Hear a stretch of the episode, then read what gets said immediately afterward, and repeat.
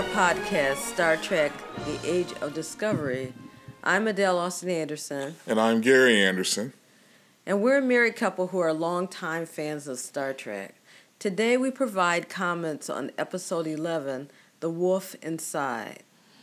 Here's the main plot. The Starship Discovery remains trapped in the mirror universe, and Michael still commands the Shenzhou while trying to find a way to get information about the USS Defiant to Discovery in hopes of learning something that will allow them to get back to their universe. Michael receives orders from the Emperor to destroy a rebel base camp housing the leader of the resistance, a Klingon known as Firewolf.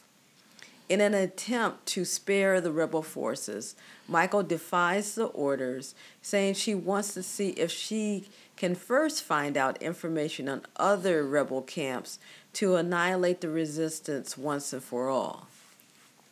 At the camp, she finds an assortment of species Andorians, Tellarites, Vulcans, and Klingons, as well as a mirror version of Sarek, who uses a mind meld to verify the truthfulness of Michael's intentions to help them. However, her plan to allow them to evacuate the planet is almost sabotaged by Tyler when Firewolf is revealed to be a mirror version of Voq. Tyler's true identity as Prime version Voq finally comes to the forefront as he shouts the Klingon mantra that one was always remain Klingon.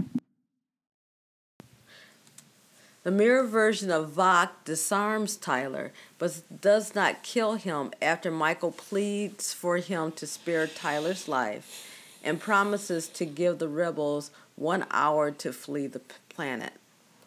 Back on the Shenzhou, Michael confronts Tyler and learns of his true Klingon identity and also that he has killed Dr. Culber.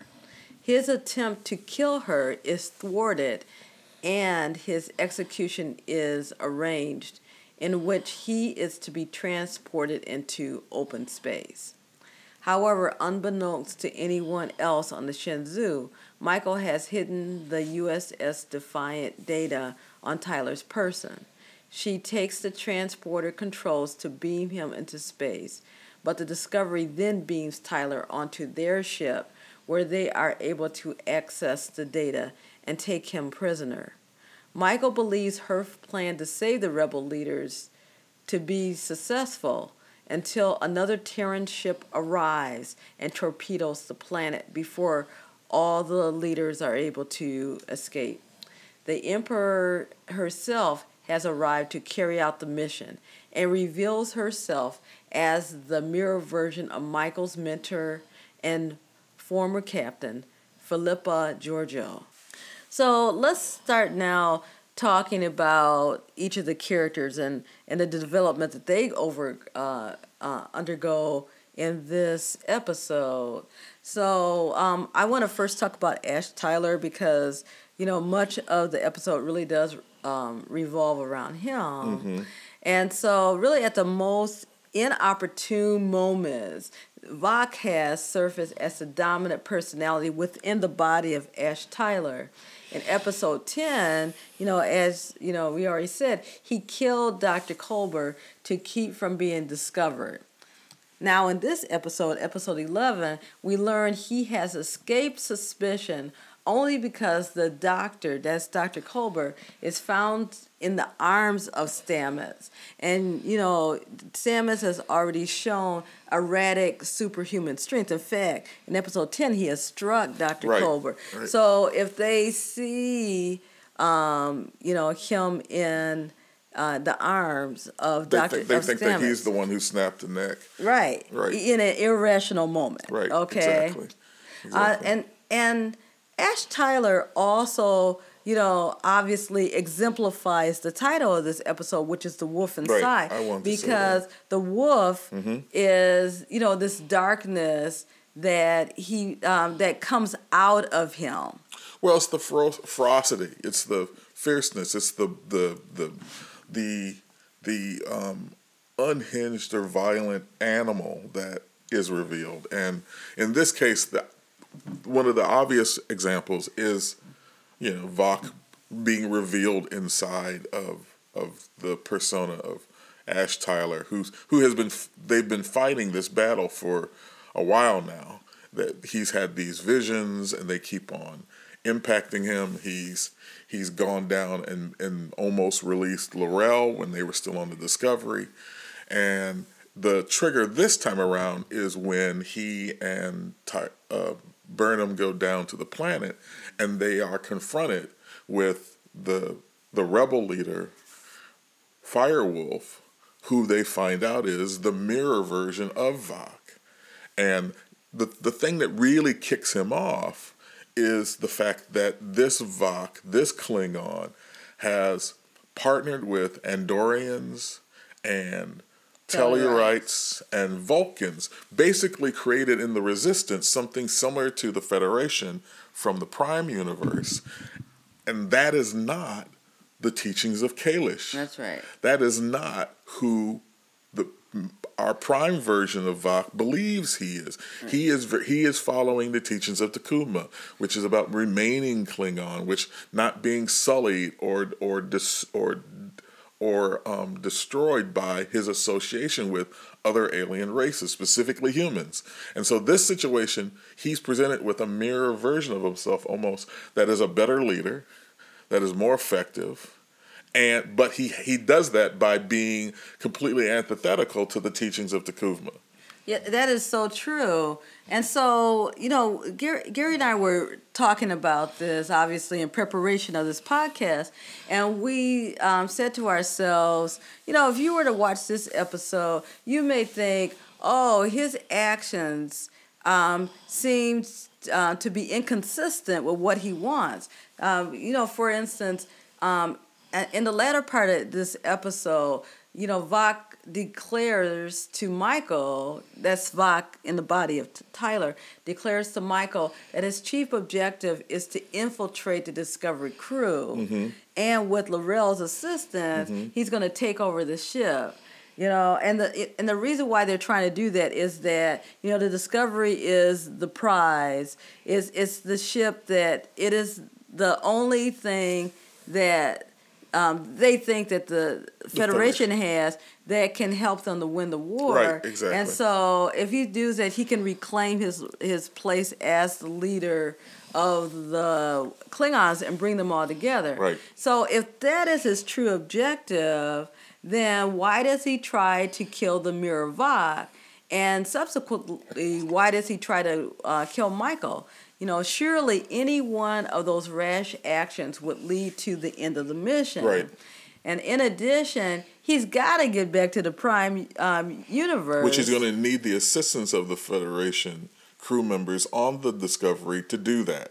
So holding himself, actually not revealing who he is, would have been a smarter thing to do than what he does. But the problem is, is that th- that uh, Prime Voq is not effective Prime Voq is more of a believer, but he's not he's not as strategically brilliant as the mirror version was. So so let's talk a little bit about why we came to that conclusion.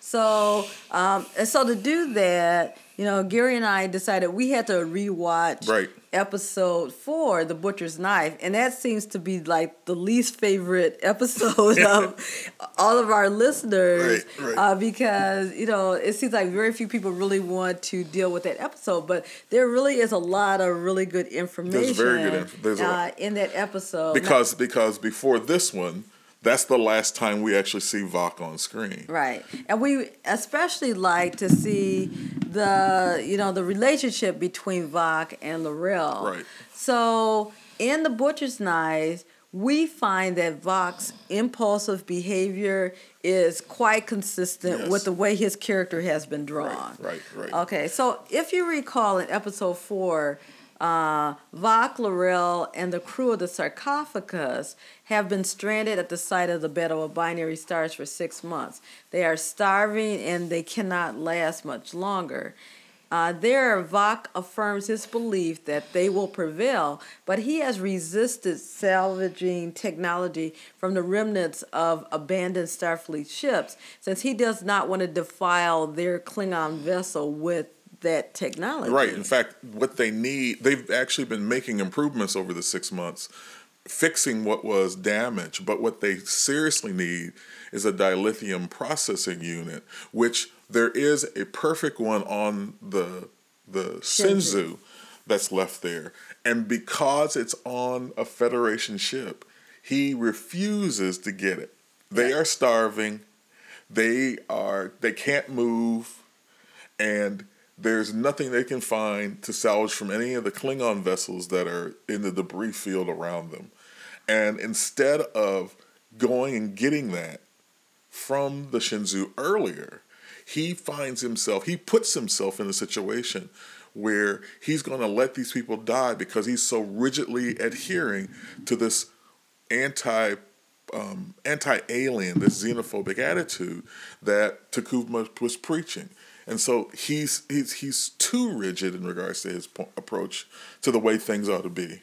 Definitely, and you know, and so we want to also contrast his behavior to that of L'Rell, who really proves to be the resourceful one. Right, right. Um, sh- she's a Klingon, but she uses logic and persuasion to convince Voq he must subjugate those thoughts in order to perform actions that will help them survive and move forward their goal of winning the war against the Federation.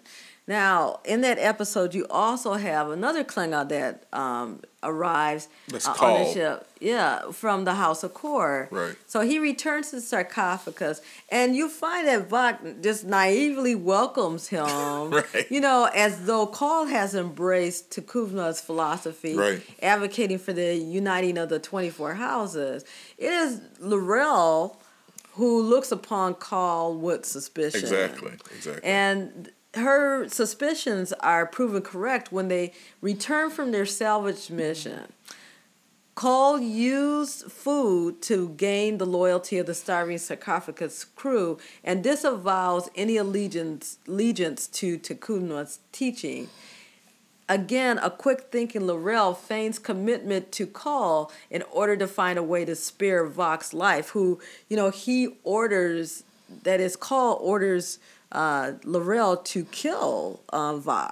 Right, and instead she tells him, she t- she suggests that they put him, abandon him on the Sh- Shenzhou, and leave him there to die, which is actually the one thing that saves him because what happens is eventually L'Rell gets a, a raider, she escapes from from um, Kol and comes back to get him, uh, but uh, and then she then reveals that she has a plan on how they can proceed. And that's when the plan of capturing the, the discovery and reclaiming authority in the campaign during the war to uh, defeat the federation and therefore put in place the the unification of the Klingon Empire in the following of T'Kuvma in the name of Kahless that they uh, that that it's set up. She's the one who comes up with that idea. She's the one who pre- presents him with the way they're going to do this, which is where she says,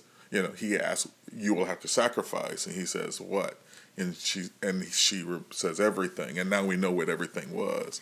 Yeah, and so she, so she's the one who initiates that Right, plan, as you were saying. right. But she almost doesn't get to get that out because when she arrives, you know, He tries to kill her. Right, he tries to kill her. Yeah. And so, um, you know, if looking back on this, if one would objectively um, uh, assess who possesses superior leadership qualities, one would have to choose L'Rell. Absolutely. Yeah. Um, in fact, in that same episode, The Butcher's Knife, in one scene, even Voq questions whether L'Rell harbors any discontent for being passed over as T'Kuvma's anointed successor. You know, after all, she's related to T'Kuvma, Right. and she's faithfully served by his side for years. Right. Uh, but she contends she'd rather serve as his protector and enforcer. You know, for us, she's remis- reminiscent of the Klingon Duras sisters. The Duras sisters, yeah. Yeah, from the Next Generation Beta series. and Lursa. So, because like L'Rell, their gender seems to be the only reason why uh, they must lead in the shadows of males who are really unworthy of the leadership roles they were given. They also find themselves being the more strategically and more um, devious planners, so that they actually set up the circumstances around which the male Klingons actually function. Definitely. So, um, as Gary uh, said, ironically, Voq's mirror version demonstrates that he actually does have the leadership, you know, qualities needed for someone to unite the races. And the, and the perfect example of that is the fact that when the resistance rebels lead, uh, capture Burnham and Tyler, they do bring them alive to the camp. He does confront her, and in this mirror universe, the mirror Burnham also killed T'Kuvma in front of him. So he hel- he he has animus, serious animus, and wa- wants to seek revenge on his his beloved leader, Right. his mentor. right. By he wants to kill this Burnham because he thinks she's the Burnham who killed his leader. And yet instead of that, he negotiates with her. He allows her to be um, have her mind melded with the mirror Sar- Sarek, and he takes that that Sarek's judgment as gospel. All these things he does, which shows him a, as a much more effective leader than the the prime version of Voq. That's right. That's right. Because he allows um, other people around him or other beings around him to actually question his decision. In fact, they have a huge influence on his decisions. Right. And it's not it's not by um, flattering him or cajoling him or seducing him. It's about presenting him with evidence or information that he then uses to make a, an appropriate judgment. That's right. Which again is different than the way we see Prime Voq part um, both engaging with with L'Rell and or anybody else. Right. So so we see that Voq is lost in a blinding hatred that is destined to consume him and prevent him from achieving his ultimate goal. Yeah. So but let's switch gears now and let's look at Cadet Sylvia Tilly. And you know, I mean, we all know that, you know, for some fans they they don't like her. It seems like there's fans that like her or there's fans that don't like her, but I've always been of the camp that I I've always liked Cadet Tilly, and I'm glad in in this episode once again she's able to prove her mettle. So um, the subplot is actually driven by Cadet uh, Tilly, who has assumed the role of her mirror counterpart as the captain of the Shenzhou. Although she thinks Dr. Culber died by Stamets' hand, she believes he did not do so consciously. Right, right. She knows Stamets will die if she cannot find a way to stabilize the changes, these massive changes occurring in his body, especially um, those changes uh, happening in, in his brain. However, she believes she must treat him with spores instead of known medical strategies. that the spores have uh, influence over life and death, and that the thing that she sees from her study, both of the tardigrade and of the changes that have occurred in Stamets' brain, that, that what they what he needs is to try to create the network that he's been they've been traveling on through with the spore drive. They need to recreate it actually inside of him, and so she exposes him to a series of the of the spores while he is in the chamber in, in an attempt to try to um, fix what's going wrong.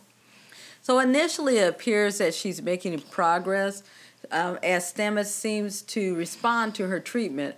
However, Saru orders a medical team uh, to the lieutenant uh, to tend to the lieutenant when his vital signs crash. Tilly thinks they've lost Stamets, but he later seems to show signs of recovery. In fact, his consciousness has tre- transcended to a spore filled forest where he meets his mirror counterpart. Right.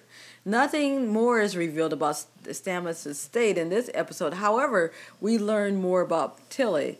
For all those who, again, doubted her capacity to take uh, to one day take on a leadership role, this episode proves her worth. She is resourceful, compassionate, optimistic, and displays a, an ability to analyze a problem and identify the appropriate solution. Moreover, as Gary has already talked about, she introduces us to the concept of the spores serving as a bridge between life and death. And both Gary and I believe that this may be the key to resurrecting Dr. Culber. Yeah, there may be a way in which somehow Stamets utilizes his connection to the spores, to the forest, to revive the, his dead husband. So um, now let's go to talk about Michael Burnham, um, who, you know, once again, we feel we must praise the work of Sonequa Martin Green. Um, I mean, what other actress can you name could so convincingly portray the dramatic swings found in this episode? Yeah, she has to go through a pretty heavy um, swing between you know, um, remorse, a sense of fear, um, anger, rage, uh, and she has to do that in a consistent, a, a, very believable approach. From the beginning of it, with with her her voiceover, where she once again talks about the sense of fear that is here, and that's another thing that that is harped on since we've been in the mirror universe. We've po- constantly been re- presented with an interpretation of this world being based completely on fear. Your fear of constantly having yourself you know if you if you achieve position some position you have to constantly be in fear of losing it. And so you act in such a way that to maintain your power by quelching any any um, anybody attempting to assassinate you or overthrow you you see how the way they engage with other species is through the sense of fear. Um, and trust is not an, uh, a, a word that is in the Terran Empire. So she displays in, in her situation, she has to trust the two people that are on the ship with her. She has to trust, you know, Ash and she has to trust Lorca. And in the case of both of them, we start to question the circumstances under, under which she's actually putting her, placing her trust.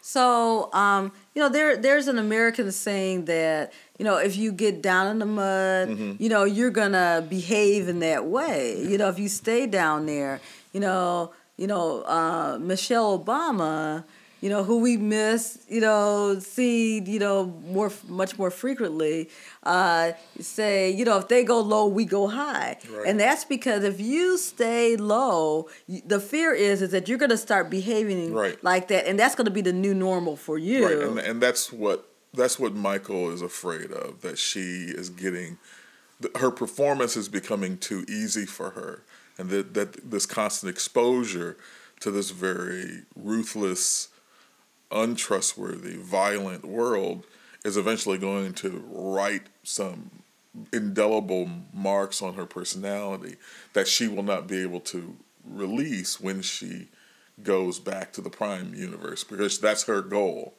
So so let let's just mention again uh, some of the few you know really dramatic changes that I mean, or circumstances, I should say, that she has to deal with. Right. She first is presented with the mirror version of her adopted father. She sees him, and that in itself is a shock.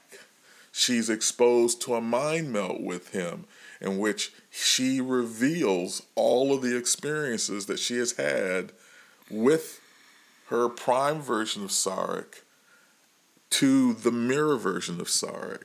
She she and and she's laid open to that, and that's in a in a in a true sense um, allows her to be presented um, nakedly to this man. And and a, and another scene, well, the, one of the first scenes that happens in the episode, she listens to her lover, who is you know Ash Tyler, right. uh, who um, says that she serves as a tether to his reality. Right. And she confesses to him, You remind me of everything good and what I want my world to look like. But then in another scene, she finds out in reality, you know, this body of Ash Tyler actually harbors, uh, you know, Voq, the fanatic Klingon disciple T'Kuvma, who, you know, this, uh, who T'Kuvma is the person who she killed, you know, and that's Voq's spiritual leader. And, um, you know, she, and remember that she's killed T'Kuvma after witnessing um, Captain Georgiou's brutal death by T'Kuvma's hand. Okay, well then I guess the next major traumatic moment is when um, Voq is revealed and the and explains how he was surgically altered to appear to be human, that he is actually just Voq, and that he had he too holds the animus of wanting to kill Bynum, Burnham because Burnham killed um, T'Kuvma, mm-hmm. and so he proceeds to go through with that by strangling her and for, forcing her against the wall, and he almost succeeds until the mirror version of Saru takes him and throws him against the bulkhead. Right. They um, uh, one thing I think we should clear up because it seems like there's some confusion in some of the fan sites, and um, and that is that again the the version of Ash Tyler that we see is a surgically altered Voq. Right, that is right.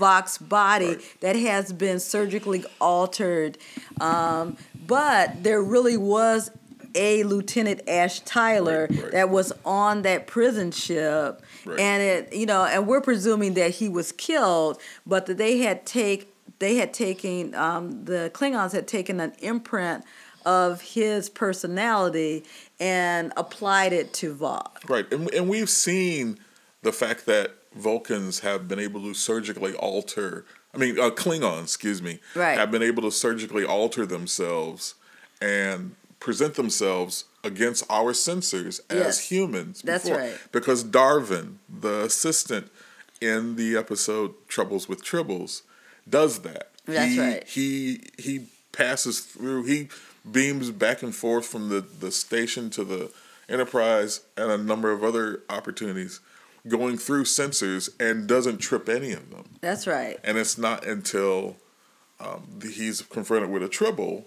that we find out that he actually is a Klingon. That's right. So in this situation, what we're looking at is a, s- similar set of surgeries that have been done. The only difference here is that he's he's also had the Voq has also had another personality imprinted on his that is that is laid on top of his while his true identity is dormant to function in this body. That's right. So there's one other um, you know dramatic moment where you know oh. that that that she must face and that is you know that Michael must face and that is uh, when she learns that the legendary and merciless Terran Emperor is the mirror version of her mentor, Captain Georgiou. Um, yet, Sonequa Martin Green shows that she is at the top of her game with all of these portrayals. We find her performance to be so convincing as that, uh, as well as that of uh, Shazad Latif, who plays Ash Tyler that the Television Academy should seriously address its long-standing bias against sci-fi shows. You know, they really should find a place for Emmy nomination for these actors of the Discovery series. Yeah, the thing here is that uh, again, because of the range of emotions that they have to display in this in this this episode specifically, when when when when Tyler and Burnham get back from having negotiated with the resistance and they're in her quarters and she finally lets go. She lets her anger be revealed to how upset she is and concerned about him and how he that this is yet another incident where he could not hold it.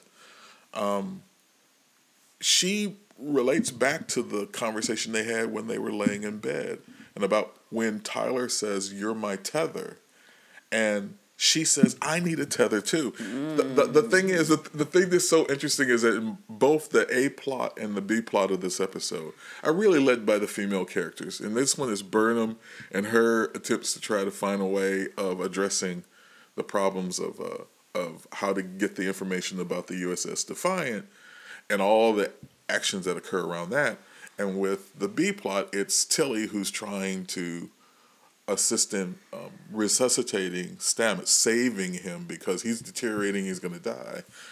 And you really get to see in both of those female characters, those actresses, uh, a real quality to the strength of this of this show. I mean, I and so I think that that allows us to really um, seek in and see that this is not just this is not a traditional Star Trek show. There are a number of things that that are perfectly aligned with canon, but there also the the stakes are higher. Um, what's at, what can be lost is greater than what we've seen before. Right. And how they are giving us a much more detailed painting of the mirror universe than we've ever been presented with before is really quite enticing and, and because although in the original series with the first episode the mirror mirror you have a sense of what it you know what it's like. The the and the and they are in danger. Don't get me wrong. In fact, out of the four, the one character that's said probably closest to to what's de- we're dealing with in these episodes is probably Uhura. She's the one who's closest to being, you know, physically unharmed or That's raped. right. That's right you don't you don't have the sense the you don't get the true sense of the level of fear that we now see presented here and how tenuous living day to day is That's in this right. in this environment. And it's really because of the performance of of Sonequa Martin Green who you really see. Because now now that Tyler has been revealed and to the crew of the ISS Shenzhou, he's dead. Right. She's only got Lorca and uh, and and although he there's he he's not in a whole lot of scenes, that to me is not necessarily that's not a rock on which you can stand.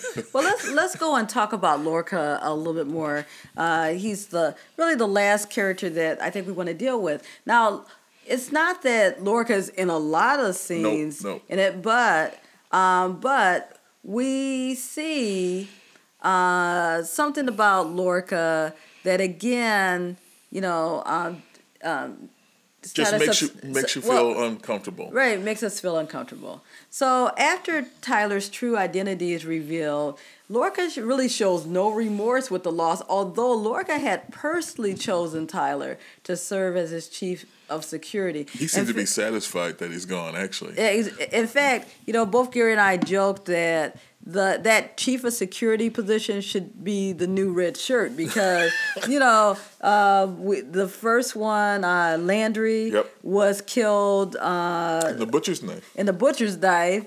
Uh, and now Tyler is certainly no longer going to be the chief of security. You know, now that we know that he's a Klingon uh, spy, and instead, uh, instead of Lorca showing any kind of remorse, he instead takes Michael's hand mm-hmm. and tells her, "We will survive this place together." Yep. So this action feeds into our theory that Lorca is actually uh, from the Mirror universe, and he and Mirror Michael may have been co-conspirators conspirators against the emperor or they may have been romantically involved or both things may be true yeah, I, I really do believe that there's a there was some kind of familial relationship, some kind of romantic relationship between this Lorca, who we suspect is the mirror version of Lorca, and the mirror Bur- Burnham, which may or may not be dead. Exactly, you exactly. Right, because all they said was they're presumed dead. Right. So uh, we haven't seen the uh, the body yet. You know, they haven't yeah. confirmed it. So I, I don't. So, su- I don't. I don't subscribe to that notion that if there's no body, there's. Well, that's no what the producers said. I know. I know. I don't subscribe well, to that, but I think in this situation, I, I do believe in this situation. Yeah, yeah. That we're gonna. I think she's gonna pop up. I think she's gonna pop yep, up. Yep. And then also, um, when the emperor appears in the last scene of the episode as the mirror image of Philippa Georgiou, you will notice a slight smile on Lorca's face. Right. Seemingly in reaction to Michael's shocked look of recognition. Mm-hmm. His look of perverse pleasure with the situation seems to be seems to signal a sense of familiar familiarity not possible by someone only recently familiar with the history, customs, and personages personages of the mirror universe. Yeah, I, I suspect that the mission to get information about the Defiant may have been a way for them. Or this is just my theory either to get the Defiant so that they could use it in some attack on the Emperor, or it allows them to get closer to the Emperor so that Lorca can fulfill the, the, the actions that he initially tried, which was to overthrow her and become leader of the Terran Empire. Because I think right. I think I think that's his objective. I think he seeks to do that with this Burnham at his side and because he his advice to her continuously is to adopt more behavior that would be consistent with living in this universe. That's he is right. he is not right. he's not he's not admonishing her for breaking Starfleet rules. He's not the one who's constantly reminding her of that they are Starfleet. He's telling her to act the way that, that's appropriate and indiscriminately kill people. Like that's right. when they get the, the the orders to destroy the resistance base initially. Yep. So that's the podcast. So now it's your turn. Um, please communicate with us through Twitter on at Star Trek AOD or at our Facebook page, facebook.com, Star Trek AOD, and let us know what you think about um, what was the Mirror Michaels history with the Emperor? Do you have any ideas as to what their relationship is before next week's episode, which I'm assuming is going to tell us what their relationship was? Um, will Captain Lorca reveal himself to be the mirror version of, of, of Lorca? Um, what rebels survived the Emperor's attack? I'm assuming that, at least I'm hoping, that Voq and Sarek survived it so that we can see and engage with them somewhere over the next four episodes.